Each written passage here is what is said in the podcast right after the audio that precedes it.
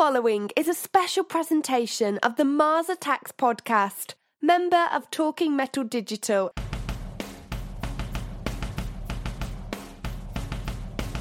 Hey, Metalheads and Headbangers, this is Doro Pesch. You're listening to Victor here on Mars Attacks Radio. I wish you a great time. Rock on and keep metal alive. Hi, this is Udo Dirkschneider of UDO, and you're listening to Mars Attacks. Hey, what's up, everybody? It's Don Jamieson from That Metal Show on VH1 Classic, and you're listening to Mars Attacks. Crank it. Yeah, ladies and gentlemen, this is Dave Wyndorf of Monster Magnet, and you are listening to Mars Attacks. Hi, this is Robert Fleischman, and you're listening to Mars Attacks with Victor. Hello, my name is Blaze Bayley. You're listening to Mars Attacks Radio. Yeah, this is Jon Schaffer from Iced Earth, and you're listening to Mars Attacks. What's up? This is Morgan from Kittie, and you're listening to Mars Attacks.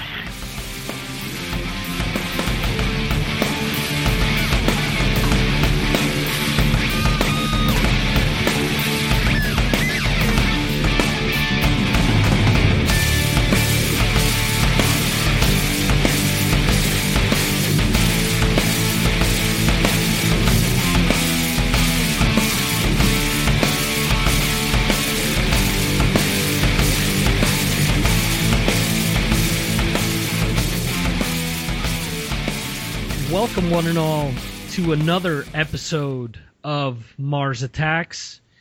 Once again, we travel back in time during this episode. We have a special guest that will join us tonight for Volume 3 of Decades for the year 2015. And the person joining me this time around is none other than the famous or infamous, depending on how you want to look at it, uh, Rock from Radioactive Metal. Rock, how are you? I'm great. How are you? I'm doing well. It's great to uh, catch up with you once again. It's always Yes. fun to talk to um, any of my old uh, cast iron ring brethren, and um, it's just neat just to be able to talk about you know music that we love and uh, hopefully, you know, the, the, the whole idea here is to, uh, you know, turn people onto some cool stuff or have people revisit stuff that uh, maybe they forgot about way back when. For those of you listening to the Decade series for the first time, basically, we start out with a track that came out this year in 2015, and then we jump back 10 years at a time to 2005, 95, 85, and 75, and we pretty much discuss various things that came up and happened uh, during each one of those years. Uh, one of the reasons why I did want to bring Rock onto the show, and it was one of the things that he was sort of hesitant to come on to discuss, was sort of the heavier side or the more extreme side of a lot of these years, because radioactive metal does delve into extreme metal a lot more than the two previous hosts that we have had on these episodes. And uh, it's just cool to have Rock's perspective and just you know his side of things when it comes to uh, these various years. So I've tried to rise to the challenge. So my picks be on the heavier side as well.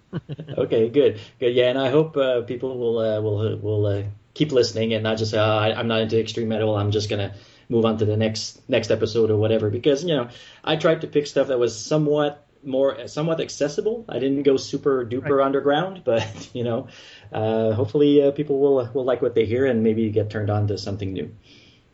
I think the majority of the things that we're going to be playing, uh, people are going to dig. I mean, the the majority of the audience that I have, I think, are are very uh, open minded because you'll get comments about things that I would think that people would hate, maybe being either too heavy or the opposite side, maybe being too glammy to an extent.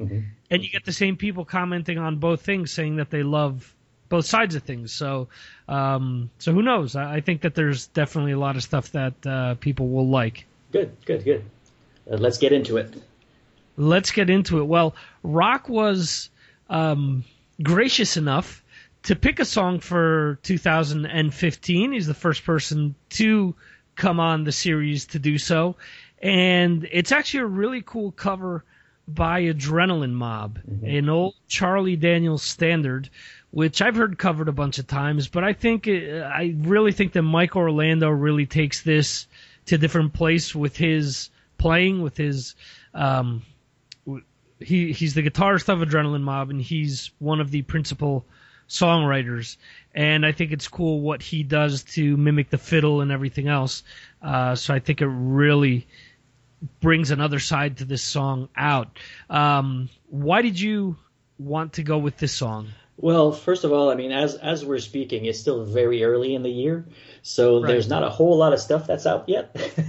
so it was, uh, you know, it was kind of kind of hard to pick something. But I, you know, I we got this as a digital promo at Radioactive Metal, and I was like, wow, I, I and I love the original of this song.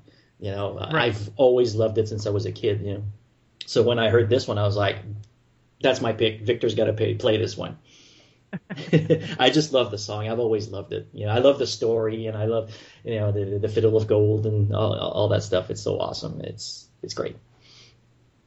It's awesome. It's almost like um, like if Ronnie James Dio had written something in country, you know? Mm-hmm. Yeah, exactly. Because you know it's kind of a, one of the heavier songs that uh, Charlie Daniels does. You know, if you think about it, you know. And I mean, for the general public, it's probably his most well-known song. I remember back in the day, similar when I was a kid, this song was on the radio constantly. even though it's got the you know the fiddle and and you know it's got the the country twang going. I mean, there's a reason why heavy metal bands cover it. You know, because Yeah. it's very close to metal. So Absolutely.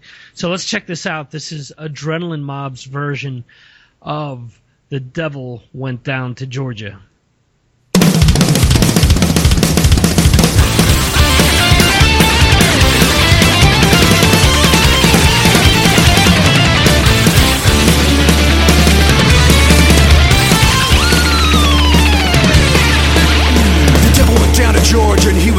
A soul to steal. He was in a bind because he was way behind and he was willing to make a deal. When he came across this young man, saw him on a fiddle and playing it hot. And the devil jumped up on a hickory stub and said, Boy, let me tell you what. I guess you didn't know it, but I'm a fiddle player too. And if you care to take a dare, I'll make a bet with you. Now you play pretty good fiddle, boy, but give the devil his due. I bet a fiddle of gold against your soul, cause I think I'm better than you. Boy said, My name's Johnny, and it might be a sin. But I'll take your bet, and you're gonna regret, cause I'm the best there's ever been. Johnny rides in a beer and play your fiddle hard. Cause here's the blues in Georgia, and the devil deals the cards. And if you win, you get this shiny fiddle made of gold. But if you lose, the devil gets your soul.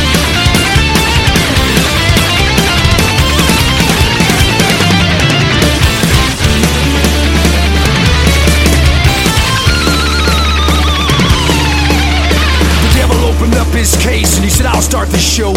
And fire flew from his fingertips as he rosined up his bow. And he pulled the bow across the strings and it made an evil hiss. And the band of demons joined in and it sounded something like this.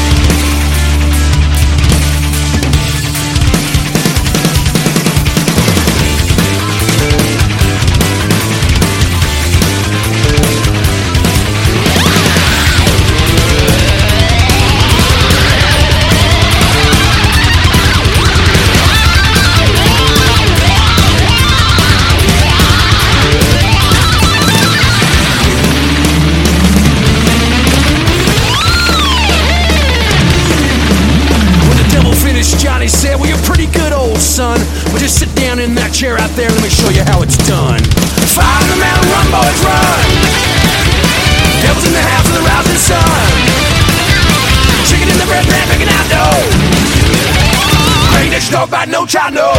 Ah, play it, boys.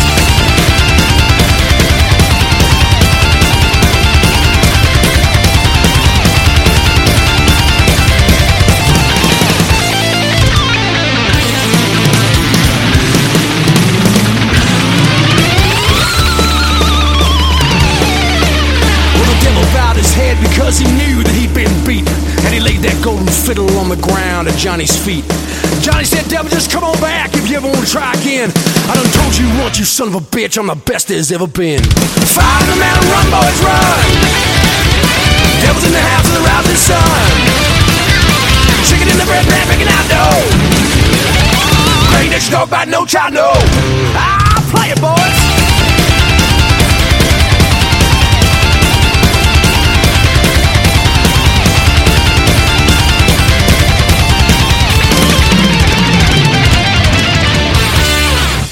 So there we have it, a little Adrenaline Mob off of the Dearly Departed EP. I think it's cool that Adrenaline Mob is doing these cover albums. I mean, I always remember going to the record store and um, checking out, especially with Maiden, to see what B sides they were releasing and who they were covering and whatnot. And it's almost like a a lost art, the B side or, or the cover, where these bands are putting these cool covers together and they're making them their own. Mm-hmm.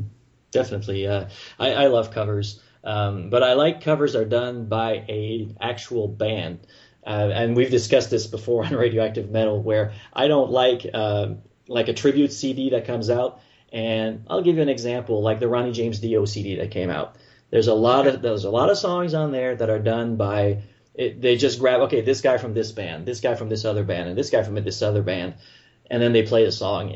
To me, there's nothing special about that, you know. But when Metallica did the Ronnie Rising medley, that was awesome to me, you know, because it's a it's it's an actual band, you know, they're doing the uh, the cover. So, but yeah, I love covers when they're bands and not just a mishmash of you know whoever.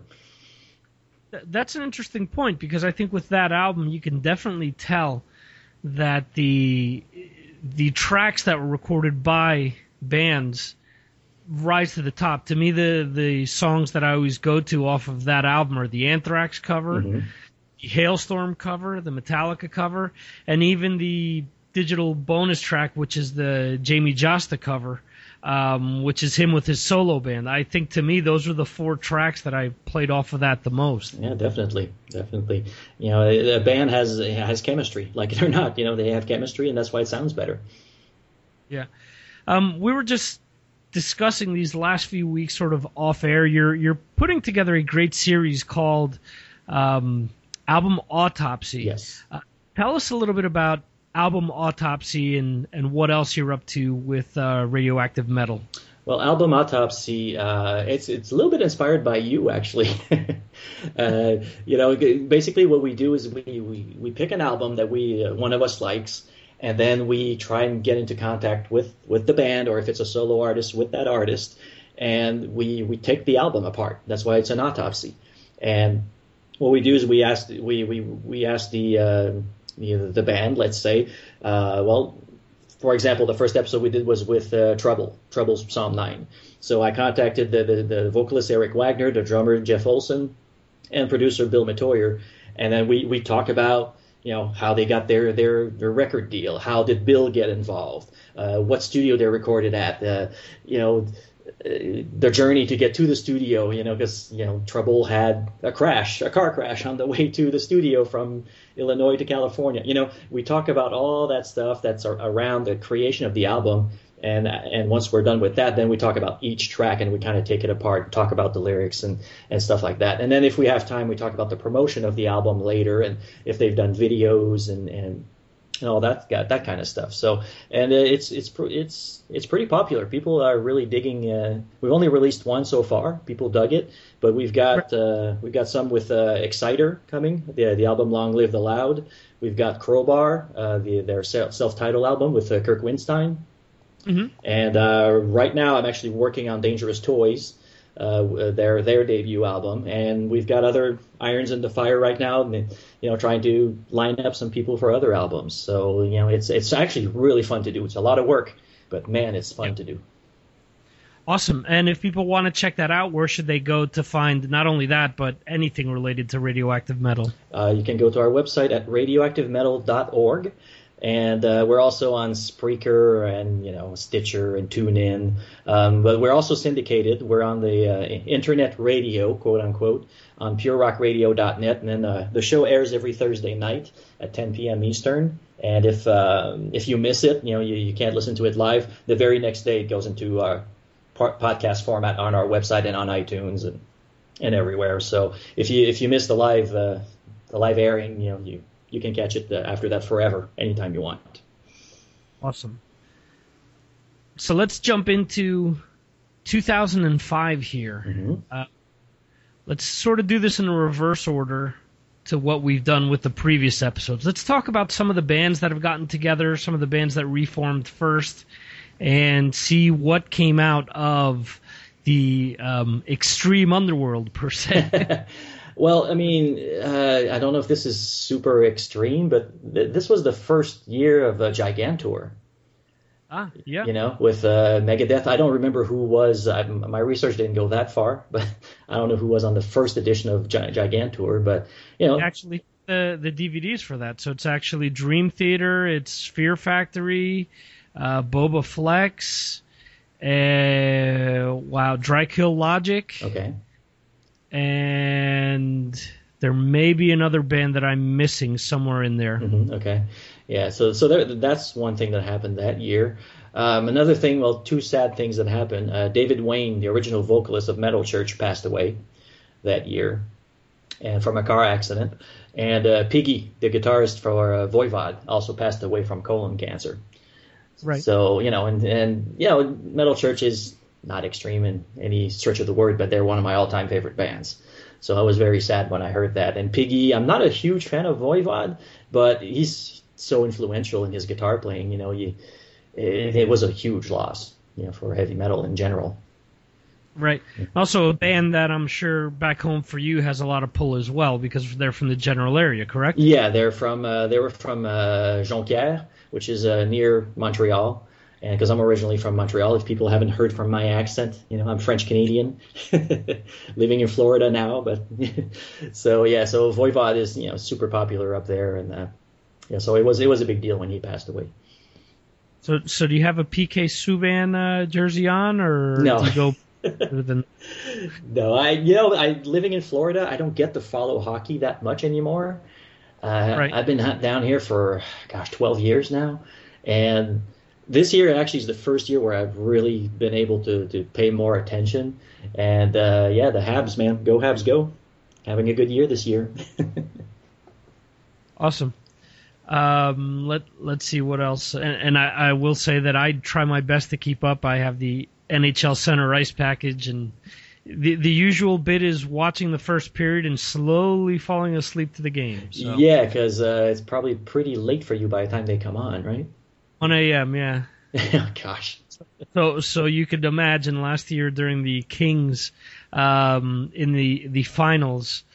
Uh, some of these games are starting up at what nine nine Eastern, Mhm. so it's like uh, 3 a.m. my time. Oh my So- goodness, you're a bet you're a better man than I am.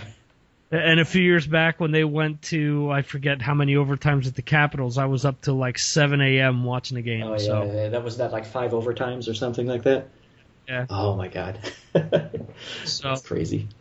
so 2005 we had bands such as uh, Ripper Owens Beyond Fear get together. Mhm. We had Ihsahn, which we touched upon with Scott from Focus on Metal. Uh, we also had In This Moment and Five Finger Death Punch Correct. Yes. get together. Bands that got back together again at the time was Alice in Chains, uh, Anthrax, which with their original lineup, or not their original lineup, but their classic lineup per se, the Among the Living and Spreading the Disease lineup, and so on. And um, it actually says that Emperor reformed at that point in time. Now, correct me if I'm wrong, but didn't Ihsahn come from Emperor? Ooh, okay. Emperor is one of those bands that I have never followed. you know, of, of course, you know, uh, there's so much in the extreme world that you know, like like uh, Snowy and I like to say on the show, you can't get you can't be into everything, you know. So, but I believe so. I believe he comes from Emperor. Yes. Okay. Yes. But uh, you know, there was uh, several uh, good extreme albums that came out, you know, this year too, in 2005. Um, I don't know if you're f- familiar with uh, Aborted out of Belgium. I am not actually. Uh, it's not. It's a band, but not really because it's, the the vocalist is the only constant in the whole thing since the band started, and it's like a revolving door of musicians. But that's how he wants it. So, but it's a very good extreme uh, extreme uh, death metal band uh, out of Belgium. Uh, the Black Dahlia Murder put out uh, Miasma that year. Also, I don't, you, you're probably a little bit more familiar with them. Yep. Mm-hmm. Yeah. Uh, Candlemass put out uh, their self-titled album, even though Ca- Candlemass have been around since 1988. You know, in 2005 they put out their their self-titled. You know, and uh, they but it marked the return of their original. Well, not the original vocalist. The second vocalist, the one that's the most known from their classic lineup, uh, Messiah Marcolin. Uh, that that's when he made his return, and that was a big deal because uh, people have been clamoring for him. He's got such a big personality. Uh, if you ever get a chance to watch old uh, video clips from uh, uh, Candlemass, whether it's live or or from the albums, he's he's got this big, huge afro. You know, this big white dude with a huge afro, and he dresses with a like a, a monk's. Uh, he's got a monk's thing on him, and it, it's hilarious. It's hilarious to watch him, but he's such a great vocalist. So, um, also that year, uh, Exodus, Shovel-Headed Kill Machine, yeah, uh, first album with Rob Dukes. Uh, yeah, I know you've mentioned in other episodes also Judas Priest, Angel of Retribution, that came out, which was awesome. And uh, another favorite band of mine, uh, Nile, uh, you know, Egypt, Egyptian death metal from uh, South Carolina. Their album Annihilation of the Wicked came out, and that that was another killer re- release. Nile is so technical in the way they play. It's it makes my head spin when they when they play live. I've seen them a couple times, and my God, it's technical, but it's so good, so good. Now, are you uh, are you familiar at all with Nile? I'm familiar with who they are and a few songs here and there, but I can't say that I have the knowledge that you do towards their mm-hmm. music. The, the, the thing, you know, I, I love Nile. Their albums are some of the best I have in my collection, but live it can be a little difficult to listen to because there's so much going on that if you, I know the songs inside out, and sometimes I, I, I would get lost. you know, what you watch the band play and you're like, what part are they playing?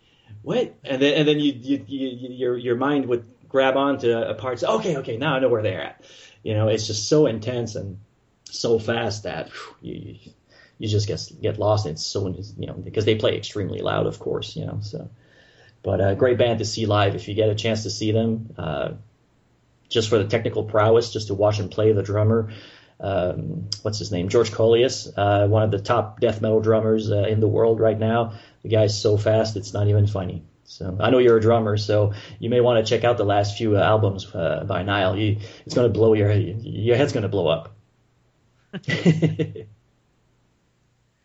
there were a few other extreme uh, releases per se. Well, depending on what your definition of extreme is, you had Kreator with Enemy of God, Mm-hmm. you had Opeth with um, uh, Ghost Reveries, you had Overkill with Revelix Four, and I mean, I don't know, uh, Strapping Young Lad. Would you consider that extreme? I, I mean, I Yeah, somewhat. Yeah, yeah. The, the yeah.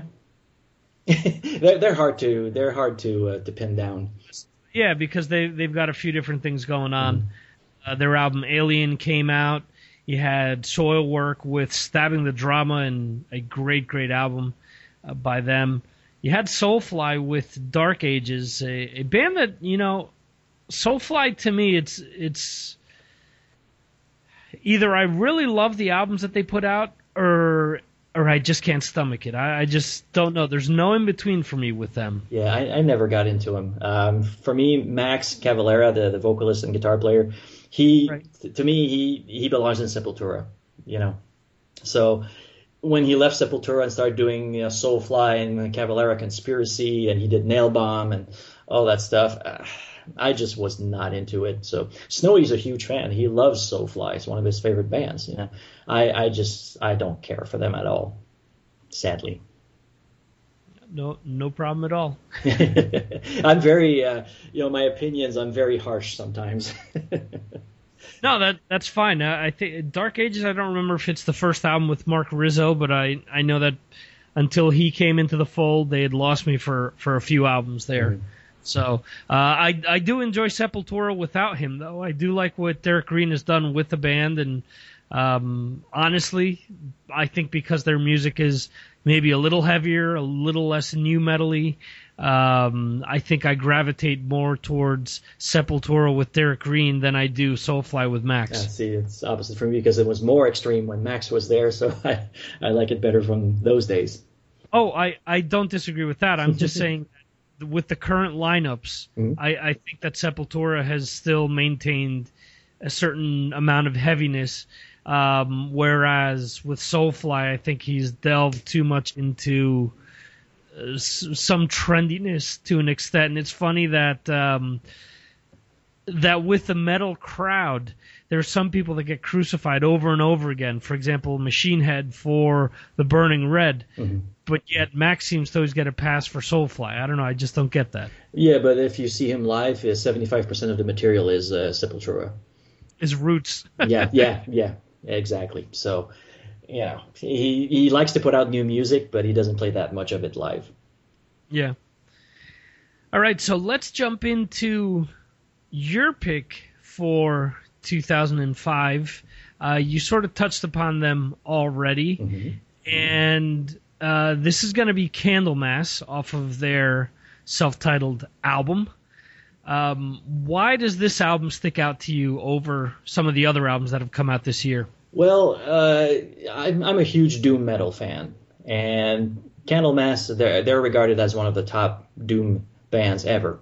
Uh, their their debut album in 88 or 89, Epicus Doomicus Metallicus, is is an all time classic. You know, so when when Messiah Marcolin came back in 2005, like I said earlier, it was a big deal that he came back. So I kind of wanted to highlight that a little bit uh, with, with with a song off that album. You know, um, you want me to introduce the song? Sure, go ahead. Okay, so from uh, their self-titled uh, album from 2005, here's Candlemass with "Assassin of the Light."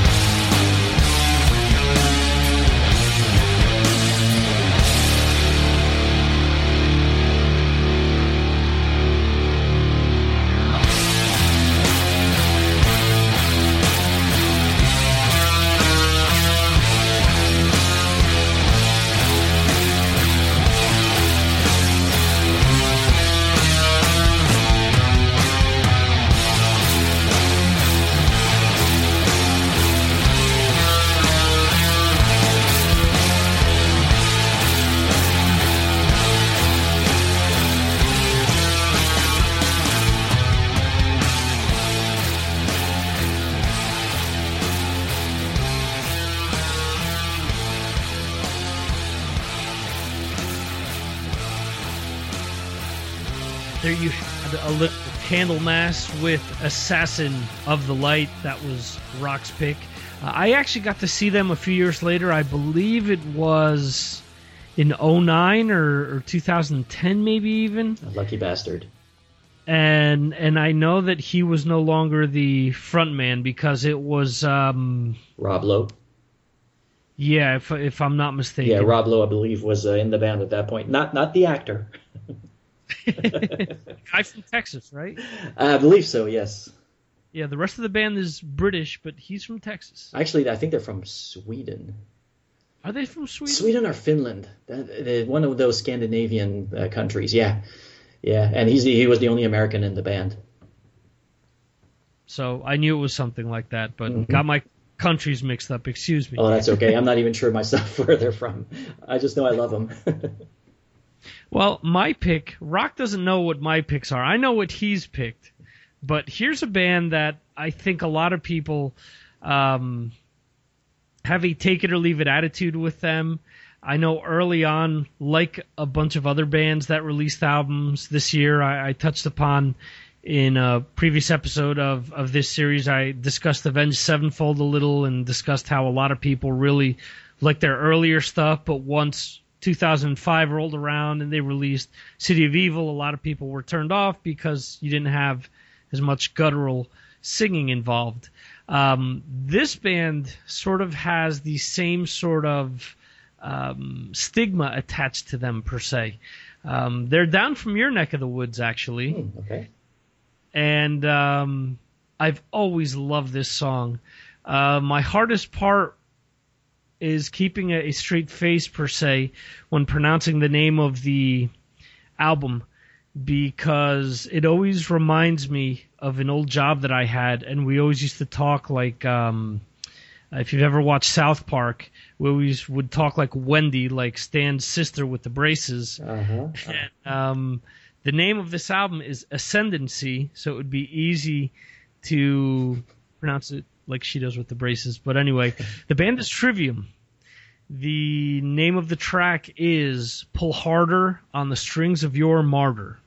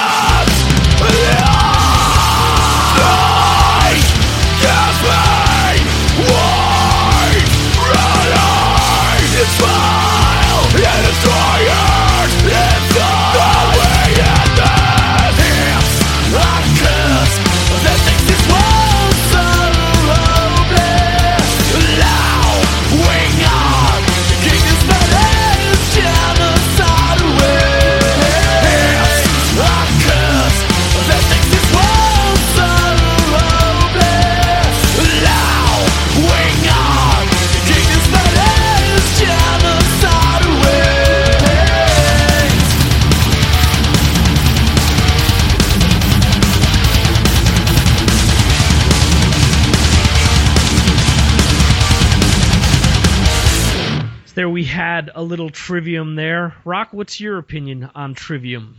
Love, love, love, love, love their um, their demo that they did back in the day. Right. Uh, Mhm. I was uh, fortunate enough to find a copy of it here in a little store, a little local store, uh, before they made it big. And I love their first album, um, Am- Ember to Inferno. Uh, And uh, but after that, I kind of got out of it. But yeah, they're from here, from Orlando, Florida. Um, they don't play here a lot. they barely play here, man. They never play here. Um, I I got lucky. I saw them when they were excuse me they were touring for their their, their first album, Ember to Inferno. Uh, they were opening for uh, God Forbid, and Okay. uh, the the the opening band for Trivium and God Forbid was All That Remains. no kidding. Oh yeah, and, and there was nobody there. it was at a very small club that holds about hundred people. There's probably 15, 20 of us in there. And the the only the only reason why there was that many people was, was mostly Trivium's family that was there. Kidding. but they, they were great, man. That's the first time I had heard, even heard of them, and um, loved it. I, I mean, in concert they're great. They're they're they're great, but I'm I'm not I'm not huge into what they're doing. It's you know I'm sorry to say it's too much singing. I, uh, yeah, I, I don't like bands that don't can't make up their mind. I either you sing or you growl. When they do both, I have a really hard time with that. It has to be done very well for me to actually like it. There you go. The, the the rock stamp of approval. You have to go one way or the other. Yes. I actually got to see them on that same festival with Candlemass, and actually, God forbid, was on that same bill as well. Two different days, but uh, all three of those bands played. I've seen God forbid uh, many times down here. They used to come down here all the time, and uh, I, I've seen them a lot. But uh, yeah, Trivium I've only seen uh, once in that club. That's the only time I've seen them. Awesome. Let's move on down to 1995. And as I always like to say when we get to this portion of the show, so many people like to tell me how metal in the 90s sucked. But I always, man, I, I, can't help but saying, man, you missed out on so many great releases. Yeah. And 95 is one of those years, man, no matter what type of hard rock or metal you were into, there was something for for everyone. Yeah, it was one of those years where, you know, it. The, the 90s, you know, there was a lot of new metal, but there was a lot of new stuff kind of really, really, you know, starting to come out of the underground. And, uh, you know, there's, oh gosh, there's so many great examples of that stuff.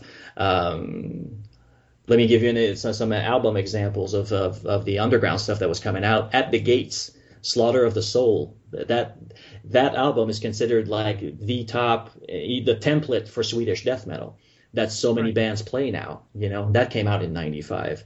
Uh, Carcass put out their last album at the time because they they had this actually disbanded by that point, but Carcass had put out Swan Song, which was not really extreme, but it was uh, kind of kind of a heavy metal, uh, he- heavy metal, but closer to extreme more than just uh, being a heavy metal. There was still some growling, but not a whole lot. Um, Death put out one of their classic albums, Symbolic. You know, Death from here in Orlando. Uh, they put that out. Uh, Fear Factory, I've, you've mentioned it in a, a other episode. Demanufacture came out. That, that's my all-time favorite Fear Factory album. You know, um, what else? Uh, well, it's not really extreme, but Down put out their their classic album Nola. Yep. You know, uh, which you've talked about too. And uh, another uh, doom metal band that I like a lot, Cathedral, put out their album The Carnival Bizarre, which had, uh, I guess you could call it their hit, quote unquote. Uh, the song uh, Hopkins was uh, was on that album. If you uh, if you ever want to check out Cathedral, check out the song Hopkins. Uh, look, look the video for off the Carnival Bizarre. It's it's great stuff. It, it's at that point Cathedral was more of a stoner band. They weren't really doom anymore, but uh, it's still still great stuff, man. Great stuff.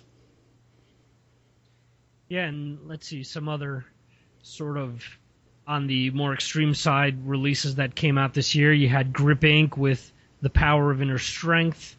You had In Flames with Subterranean, which was still, which is probably their heaviest release that they've ever put out. Definitely a lot heavier than what they've been putting out these last few albums.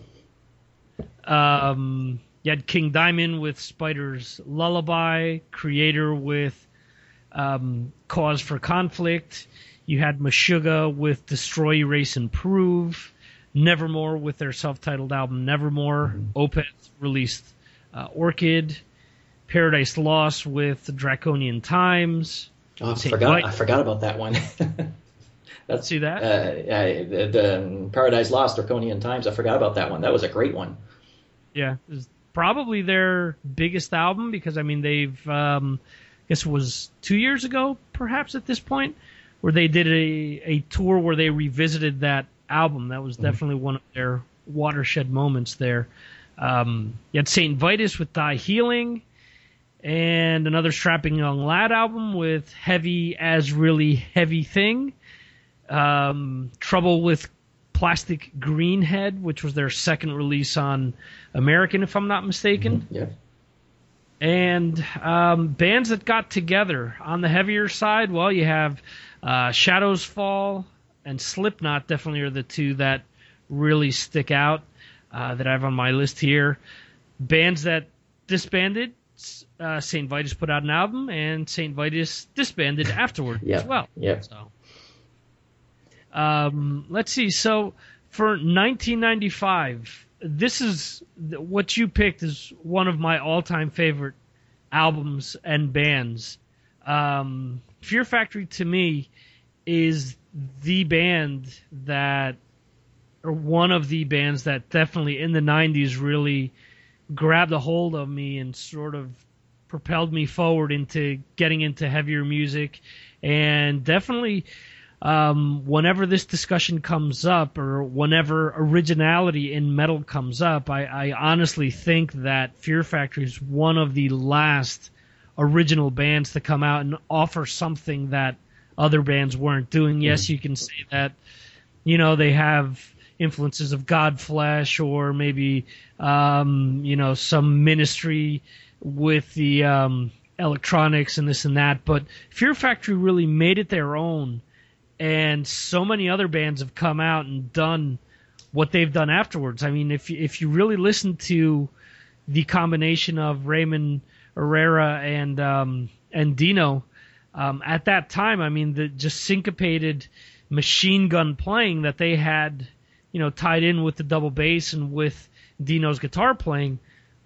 For that time, I mean, they were the band that really brought that to the forefront. Yeah. That so many other bands are doing now. I mean, Yeah, there was not a whole lot of that going on at the time. They were they're definitely innovators when it comes to that stuff, and that's why I gravitated to, towards them so quickly.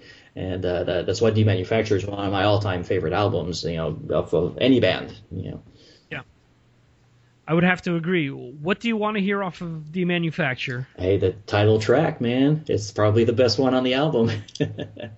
Awesome. Let's check out a little Fear Factory with Demanufacture.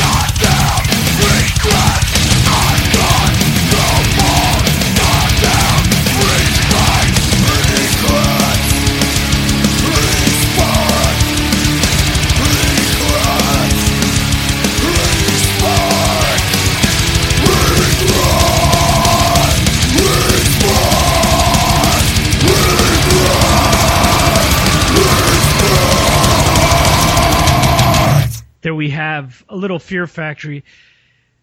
That band to me, the first thing that I ever heard of theirs, and this is funny because I worked at the time at a mall part time, and and there were these guys that always came around with. Uh, uh, with T-shirts for their first album, uh, mm-hmm. Souls for the Machine, mm-hmm.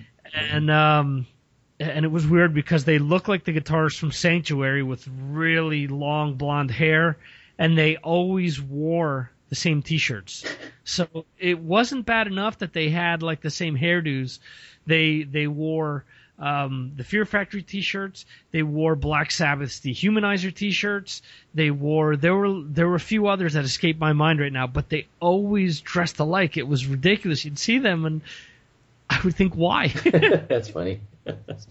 Just very weird. But uh, I remember back home in New Jersey, WSOU is the big college station that breaks a lot of bands, uh, a lot of metal bands in the New York area and I remember hearing Replica for the first time, mm-hmm. and I thought, "What the hell is this?" I, I just couldn't get my head around it, and it was at a job that I had where my job was sweeping and picking up after a construction crew, basically, and I would turn SOU on, and it would come on every day, and little by little, the song just the song, the, the, the, the, guitar part, the, the intro to it, um, just started infecting my head, mm-hmm. basically, to the point where I needed more. And I remember picking up the Mortal Kombat soundtrack at that time, and it had um, Zero Signal on there, and it also had Burton singing with Geezer Butler's band. Yep. Uh, had the song um, Invisible uh, what was the name of the track, and I didn't realize it was the same guy, and then I found out, and I was like, all right, well, all right, I need to get the Geezer album, and I need to get this Fear Factory album. So it was, I mean, uh, it was something that Demanufacture's something that I just could not stop playing for the longest time. Oh yeah, but, definitely, definitely. And for me, you know, I discovered them with the first album, Soul of a New Machine, like you were saying earlier. And by the time this album came out, which was the second album, uh, my buddy who I had discovered Fear Factory with, he's like, oh, they sold out, they sold out because it was because they, because they had too much keyboard on on the album compared to the first one. You know, so I was like, dude, you're stupid. This is great stuff. Good thing he didn't hear remanufacture first. Oh, he probably heard it and probably, you know, poo pooed all over it.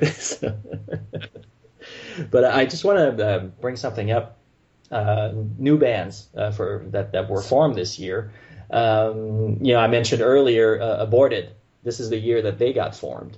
Um, there's a black metal band out there also that uh, I don't think they're active anymore, but they, they used to be huge uh, called uh, Borknagar. Okay. Those guys, uh, that, that's when the, that band was formed. Um, and a band, another band that I like a lot that, uh, well, I used to like a lot on, up until the last couple of albums because I think they, they lost the plot at some point. But Darkest Hour, this is when they were formed. Um, I, I, absolutely love the, the first few Dark, Darkest Hour albums, but I don't know. Some they've had so many member changes now that it's just not the same band anymore. So, which is kind of kind of sucks, but oh well. But uh, yeah, the Darkest Hour, uh, their early stuff, check it out because it's really really good stuff. Cool and this is the reason why we have rock on to turn us on to all this great music that you may not have heard of previously. And another thing I'd like to bring up real quick, because I know you know we want to go to 1985, but in another episode, the one you did with your friend uh, the, from the college radio days, you guys were talking about Faith No More, King for a Day. Yes. That is one of my all-time favorite albums too, and there's nothing extreme about it absolutely not. And, and, it's funny that, and I believe we mentioned it during the episode, and this was with uh, Chris Vaglia, um, that I read on a list that they were considered a one hit wonder. And I was thinking, how in the hell is one of the most influential bands of the 90s mm-hmm. considered a one hit wonder? Why? Because you only know the track Epic? Yeah, obviously that that person that uh, that uh, that wrote that you know had not heard any of the other albums. They just went with what played on the radio, basically. But right. but that album, man, it, it's so diverse. There's so much good stuff on it. It goes from yeah, it's practically extreme in some you know, some some songs like "Cuckoo for Caca." You know, that song is just crazy, you know. But then you've got jazz, you know, with like Star AD. It's it's it's got a jazzy feel to it, you know. They've got everything. They covered the whole gamut of music except country on, on that album, you know. And and that's why I love that album so much, man. It ah. Uh, it's to this day, I, it's on my iPod, and it's been on my iPod probably for five years now. you know, I just leave it on, and I haven't removed it since I put it on. You know.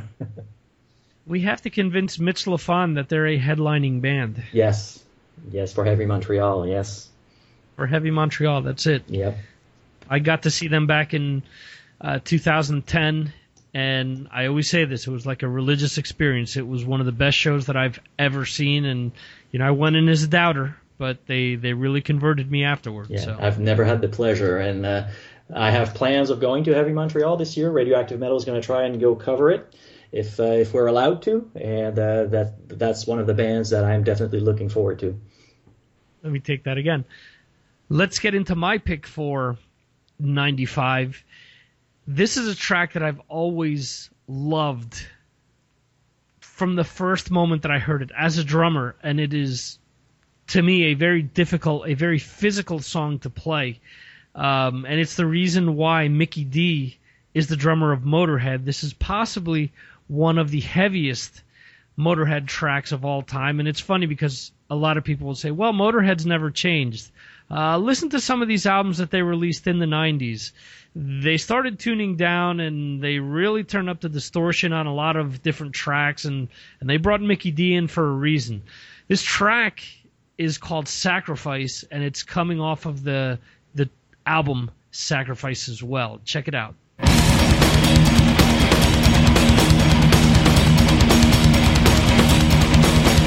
Why do they not believe? I have not laid into this.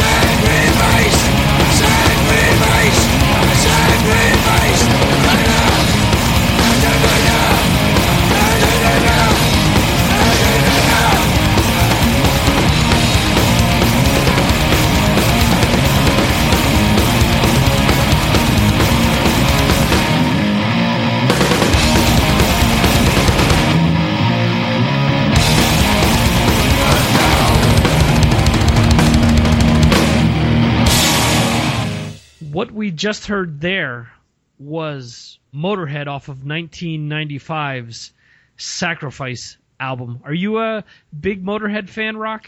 Not really, not really. Um, I love the song "Killed by Death."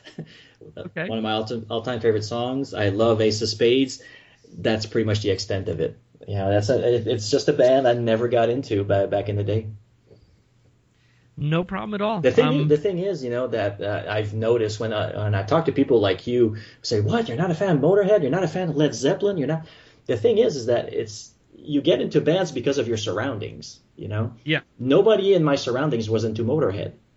You know, and my friends, none of them had older brothers. We we were the older brothers, or in my in my case, I had an older sister. She wasn't into heavy metal. She was into disco. So, you know, so I got influenced by her. I love disco too, by the way. You know, I'm into, I'm into extreme metal, but I love disco. I love the Bee Gees and ABBA. You know, but that's for another podcast.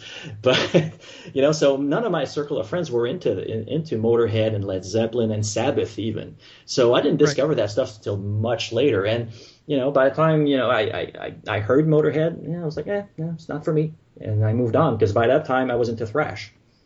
Right. So. So what did you think of Fozzy's cover of SOS?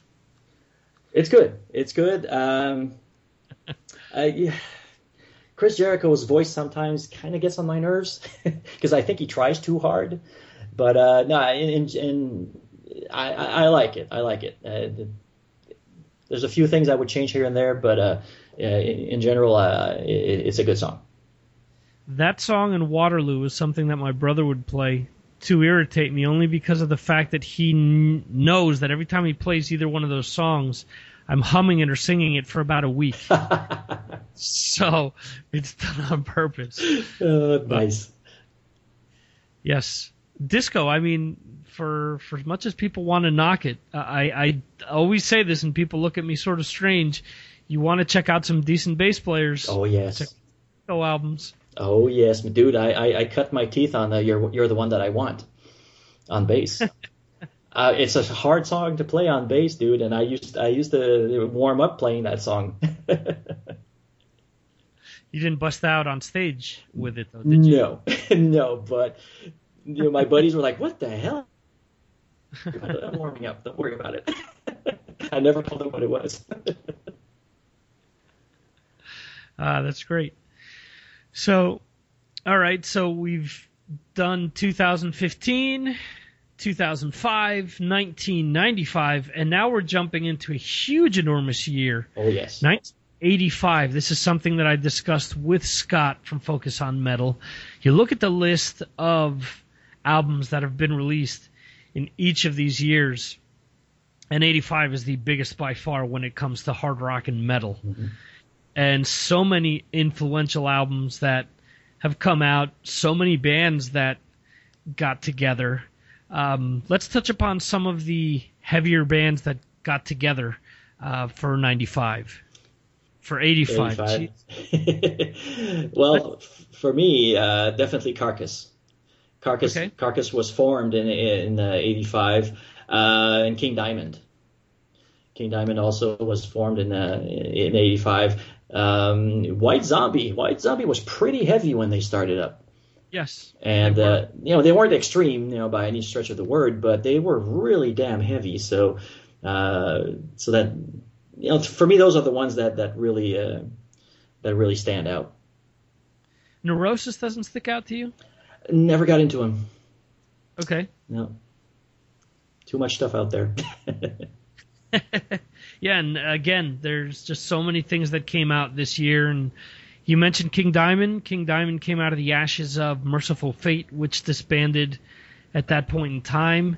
Uh, let's touch upon some of the heavier releases that came out in '85. Yeah. Now, now, what everybody needs to remember in ¡85, that's when uh, you know it was the height of hair metal at this point, you know, but thrash was really, really starting to get to grab a hold, you know, because you have like seminal albums, you know, by Anthrax, spreading the disease, you know, that that came out. Exodus, Bonded by Blood came out. Celtic Frost, uh, to Mega Therion came out.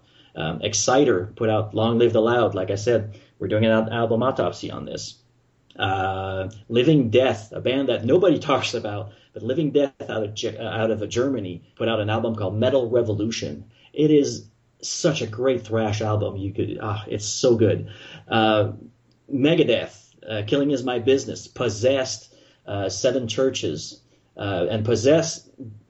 They're considered by a lot of people. They're considered as the first death metal band, or maybe at least the ones that have actually coined the term death metal because they have a song. The last track on that album, Seven Churches, is called Death Metal. So, you know, take it or leave it. You know, historians kind of tend to disagree, but uh, I believe Possessed coined the term. Uh, Slayer, Hell Awaits, that came out. SOD, Speak English or Die, you know, that's so good. Uh, Trouble put out their second album called The Skull, which is a great album. Um, and people are going to say I'm crazy for saying this, but Stryper, Soldiers Under Command. That album is, you take out the, those ballads, that al- album is extremely heavy.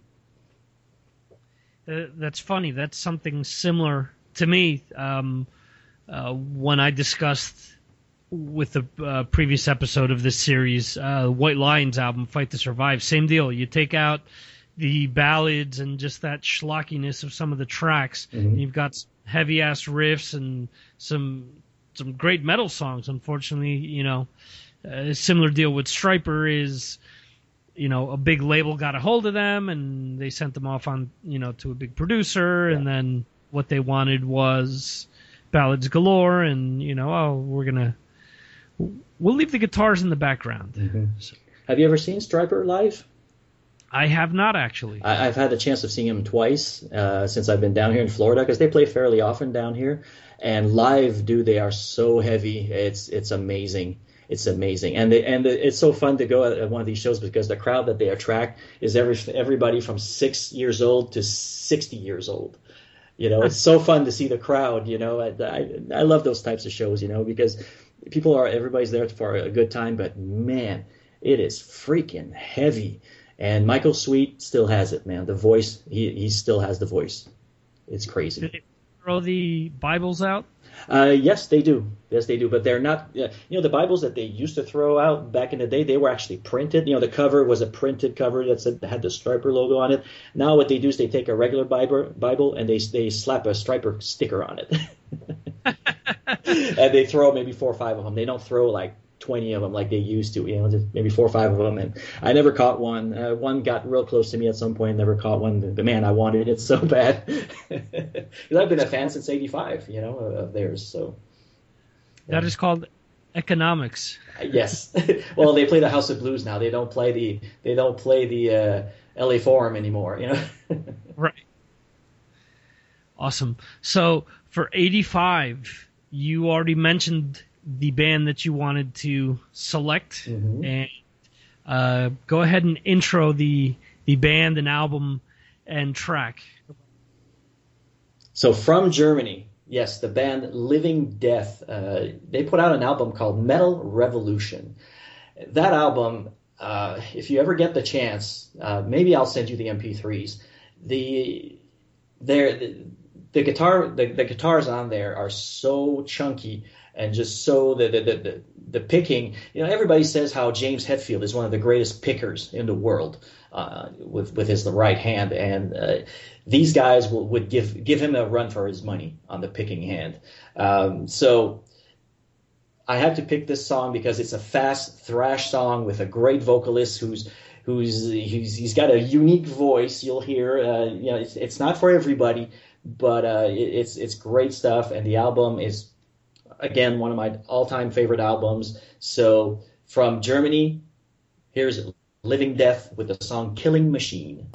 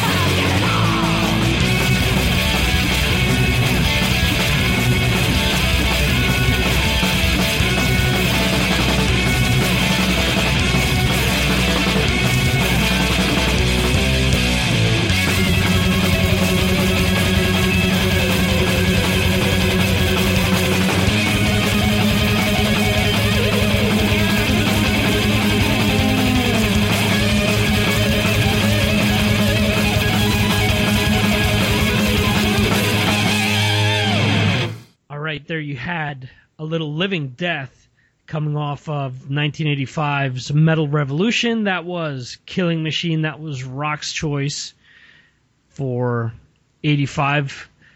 Again, this is the reason why we have Rock on to bring us his uh, spin on things, give us something different, and get you guys turned on to something different that you may have not have heard of in the past, or again, if you maybe have heard the track in the past, but after Rock's uh, intro there, maybe you go out and you, you check the album out.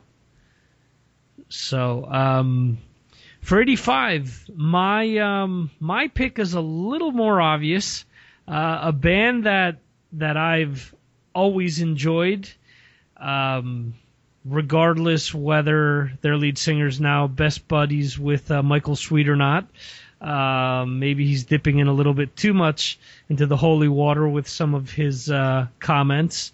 Uh, may actually be bong water instead. But um, um, su- surprised the hell out of me this this past week when I read these comments. And again, we're recording this on the second of February. and uh, the comments are fans did not want Shawn Drover and Chris Broderick in Megadeth. Just surprised the ever living shit out of me because thinking neither one of those guys had a chance to write anything for the for the band. Nonetheless, you know they they're yeah, I mean, there's always going to be people that say, "Oh, well, we want Marty and we want Nick Menza and we want you know, Chris Poland, and unfortunately they can't bring Garth Samuelson back.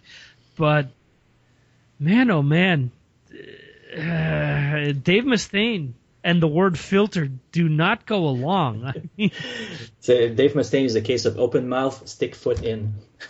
um, diarrhea of the mouth. I mean, Yep. geez, I mean, Chris Broderick is arguably either the most talented or the second most talented guitarist he's ever played with. I mean, the guy is just amazing. And again, he's a hired gun being told what to do. And, and I mean, the, the proof is going to be in the pudding when they put out this new band and we see what Shawn and what um, Chris can actually do when they write their own material. I mean, it isn't always easy. A lot of times, you know, people point out and say, "Oh, well, they shouldn't have gotten rid of so and so."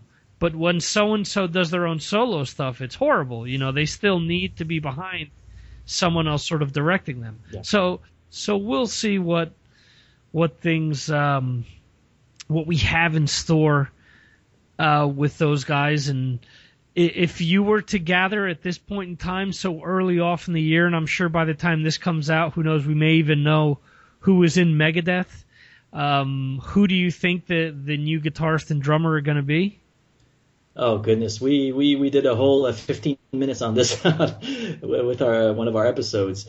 Uh, gosh, you know, there's so many talented players out there. For you know, for a drummer, we were uh, thinking, oh my God, you you caught me off guard. I try to remember the uh, we we got really silly with it though. Um, I would see uh, like Peter Criss and Ace Frehley. no. don't choke, don't choke. Ack. Somehow I don't think uh, I don't think Ace could take direction and Peter just couldn't hack it. but we were debating also maybe Phil Rudd, you know, maybe a good a good choice. You know, if, if if they didn't like his decisions on what fills the player where he could you know off them or or whatever you know who knows but you know if uh, you know I don't know. You know, it's funny because you know everybody says, "Oh, Nick Menza, Nick Menza," but I remember years ago saying you know, Mustaine said, "Oh, Nick Nick, Menza is not in the band anymore because he couldn't play anymore."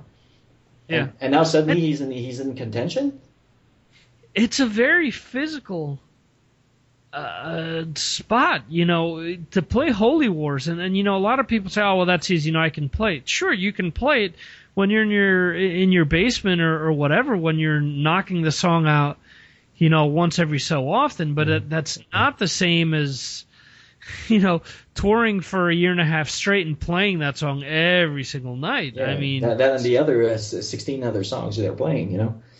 Yeah. Yeah. So, But uh, I would see Dave Dave Lombardo. Seriously, Dave Lombardo, I think would would be would do a good job. I mean, I, I honestly think at this point in time, it's gonna be someone that's somewhat known. I mean, uh, honestly, I think if we're talking about drummers, I think two of these are pretty likely, and one is probably not likely at all, um, due to the fact that he's in an existing touring band at the moment.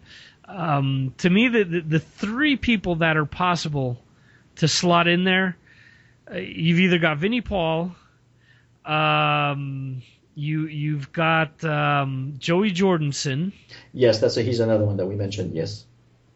I mean, he's sure he's got his own band out there, but it doesn't have the same sort of, you know, uh, clout behind it. And, and he's, uh, you know, he, he's he's played with Korn, he's played with Rob Zombie, so it isn't that far fetched that he could um, that he could jump in there. And, and the other one, I think you mentioned Lombardo. I, I mean, and Lombardo's already said, "Hey, I'll do it." Yep, exactly. So it's going to be interesting, man. I, but you know, whoever they announce, you know that people, half the people are going to poo-poo it, the other half are going to go, "Yay!" So you know, For guitarists, I think it's it's a lot more difficult because you have so many people out there yeah, that and and the other thing too is for a guitarist they have to take direction from Dave. I mean, I think that's so obvious. Yeah. Um, I think money come, you know, always is factored into all this as well because if you think about it, when Glenn Drover came in, well, actually, when all of these guys came into the band, they're they're for the most part they're all unknowns. correct. If you really look at it, Marty was a known commodity, but was Marty on the level of you know one of the greatest metal guitarists until he played on Rust in Peace? Not really, no. You know that's that's the thing. Sure, for for the underground shredders and and whatnot, people knew who he was, of course. But Megadeth is what really took him to the promised land per se. Um, the interesting thing with Marty, and uh, Mark Strigl interviewed him for Talking Metal, and Marty pretty much said, you know, yeah, I'm aware that there's an opening, but just because there's there's an opening in the band doesn't mean that I'm interested. Yeah, there you go. So I, I, I thought that that was pretty clear and cut and dry with his response, and he also goes on to allude to the fact that you know he's more than just a metal guitarist, and he doesn't want to be confined into just playing Megadeth, you know, for a year and change. You know, I'm sure if it was for something short or whatnot, you know, for for a who knows if they were to do another Big Four or something like that, which I highly doubt, but you know, if something like that were to come along, who knows? Maybe he would throw his, you know, his hat in the ring if if it's only for thirty some odd dates. Mm-hmm. If not, you know, I don't know. I think what's going to happen with that is that they're gonna they, they're gonna f- use somebody that's fairly unknown, you know, because there's so many guitar players out there. I mean, they, they you know, And it, I said, it comes down to money. You look at all these big bands that bring in guitarists. Judas Priest did it. They've always. Uh, they usually bring in unknowns. When when Adrian Smith left Iron Maiden, they brought Yannick Garrison. They didn't bring Gary Moore into the band. Yeah. You know, it wasn't one of those things where okay, uh, we're gonna bring someone in where we're gonna have to give them 25% of the pie here. No, no, no. We're gonna bring someone in who will have no issue with taking 10%. Yeah, yeah. You know, they may they may decide to go with a, a name drummer, you know, who they're going to have to pay a little bit more. So, but if they do that, I I'm willing to bet they'll go with an unknown guitarist. Yeah, absolutely. I I, I agree with that. So, um, anyway, my track for 1985, Dave used to intro it this way until he uh, sort of got uh, made, made peace with um, with the Metallica camp, but he used to say, uh, "This is how they play it, and this is how we play it." this it's the Mechanix coming off of uh, "Killing Is My Business" and "Business Is Good." Uh, this is the track that he will forever say that Metallica ripped off, which became the Four Horsemen, and um, you can all delve into that history. We've already talked enough Megadeth, um, but anyway, here we go with the little Megadeth and the Mechanix.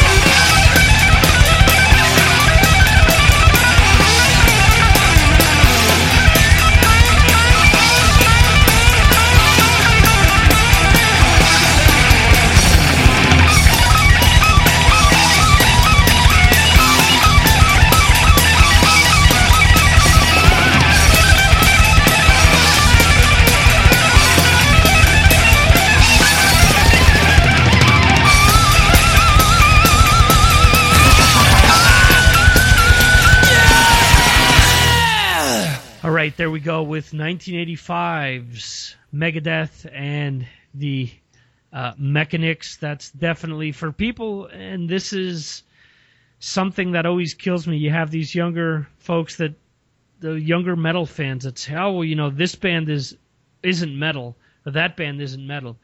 Well, back when you know Metallica was forming and and all these people were forming, UFO was a heavy band. Yeah. so, um, that that the title of that track is directly lifted from a UFO album. so there you go. There you go. And so many people will still. You got the Amott brothers and so many other heavier, you know, bands that um, that still profess that Michael Schenker's their biggest influence. So. Um, anyway, back to 1975. 1975 is the shortest list of albums, obviously, mm-hmm. because so many bands were first, you know, getting together. So many. I mean, if you look at every one of the bands that got together that I've listed here, they're all for the for the most part they're either hugely known or you've at least heard them in passing, I would imagine. I mean, bands like Angel, Iron Maiden, Legs Diamond, Motorhead, Ted Nugent, Quiet Riot, Rainbow, The Runaways, Stars, and Triumph. Mm-hmm. All, all, you know, gosh, Triumph. Ah, love Triumph. awesome band. Triumph, another band from, they're actually from Ontario, aren't they? Yeah, I think they're from Toronto, yes. But uh, you know, living in Canada when uh, we had Much Music, which was the equivalent of MTV in the states, uh, Triumph was very prominent in, uh, on that channel. So we, we got a lot of their uh, a lot of their music is uh, just seared into my brain. is it one of those things where um, if you never hear the, uh, a Triumph song again, you you're all right with that, or it's seared into your brain, but you still enjoy listening to it. One song, one song, uh, I kind of sick of, and it's "Somebody's Out There." I don't know if you remember that one.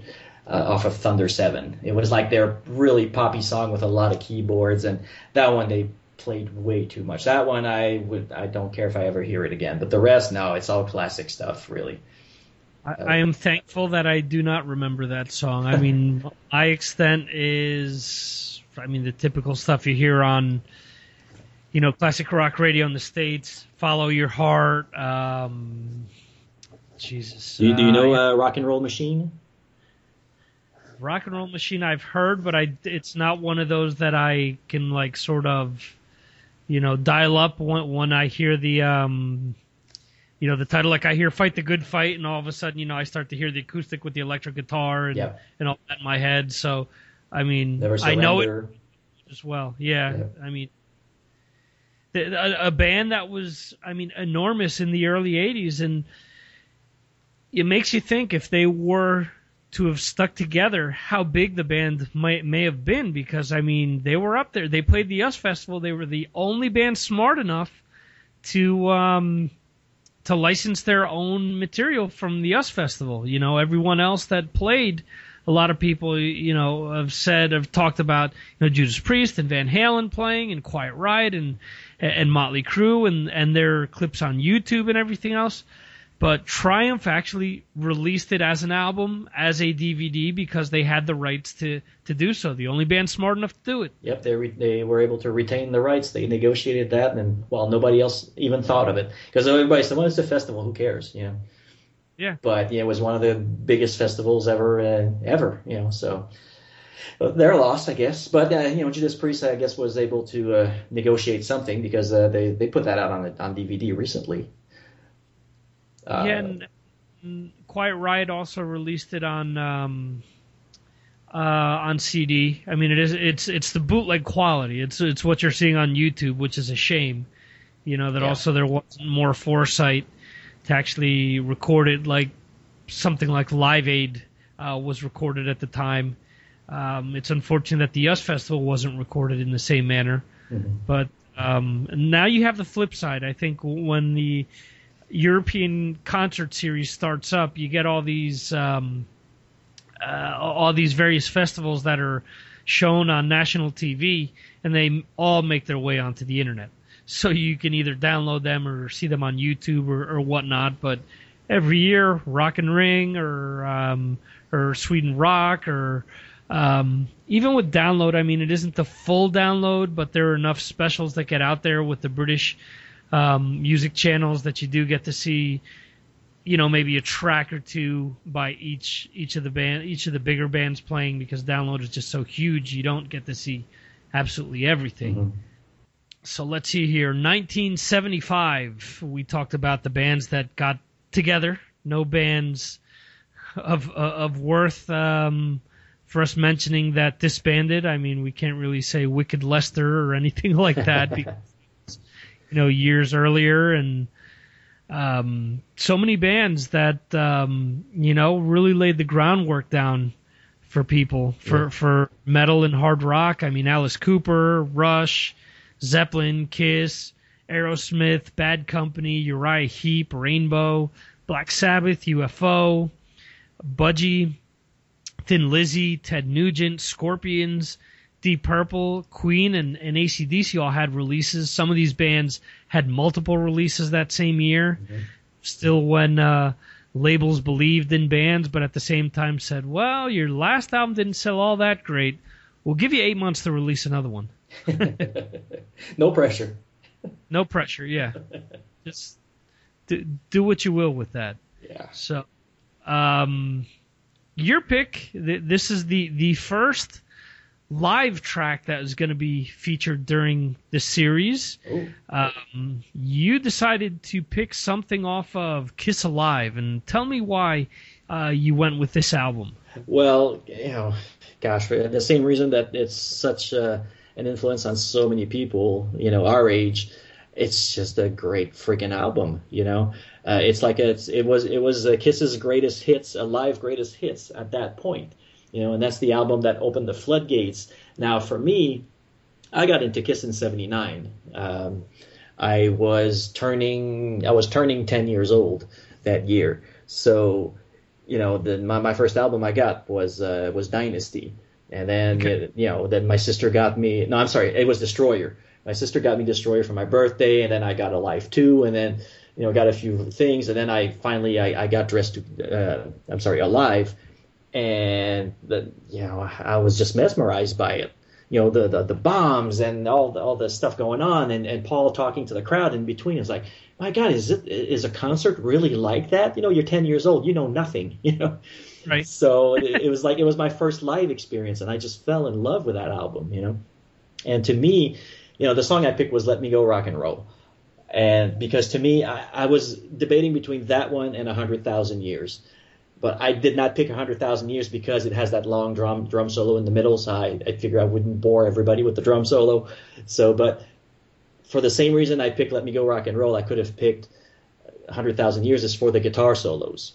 Uh, Ace's solos on these two songs are are amazing. You know, he was he was uh, at his peak at that at that point to me for me you know, and it's it's just mesmerizing stuff. And "Let Me Go Rock and Roll," such an upbeat song that I remember as a kid listening to it. Every time I, I would listen to it, you know, I'd get so excited, I'd jump around and pretend I was, you know, air guitar and and playing air drums and and you know, just loving loving that song and and uh, humming the solos and if I had friends come over and say, "Oh, you got got to listen to Kiss Alive, got to listen to Kiss Alive," and to the point where I was annoying about it. So, so yeah. So to me, you know, let me go rock and roll. It it, it sums up everything that Ace Frehley is because Ace for Ace is, my favorite in Kiss. Um, although at, when I, at that age, Gene was my my, my favorite when I was uh, nine, ten years old because he was the demon, you know. And then, you know, I went to Peter Criss because he was the cat and that was cool and he played drums and I wanted to play drums. And then I kind of got out of Kiss and I got back into Kiss around, um, uh, well, Hot in the Shade, you know. I, I always followed what Kiss was doing, but to a point where I never bought uh, well, Crazy Nights. I never bought it until it came out on CD, you know, uh, the reissue uh, in '95. That's when I first bought uh, uh, I still don't have that. Oh, there you go. It's, you don't get it if you don't want it. uh, but, album that, that I've always refused to purchase by them. yeah, yeah. I refused to uh, up until the reissues. I was like, ah, okay, I got to buy it at this point, you know. But uh, yeah, that song, uh, you know, I, Paul was never my favorite. I don't know why. I never got into Paul that much. I love him as a vocalist. He's great to watch live, but he's never been my favorite. Yeah. But Ace, Ace to me, just watching him play the guitar solos, you know, maybe not so much today, but back in those days, he was he was my hero, you know. So, so uh, yeah, that's why uh, "Let Me Go Rock and Roll" to me is the the ultimate Kiss song. All right, so let's check it out. A little Kiss with "Let Me Go Rock and Roll," coming off of 1975's "Alive." Rock and roll.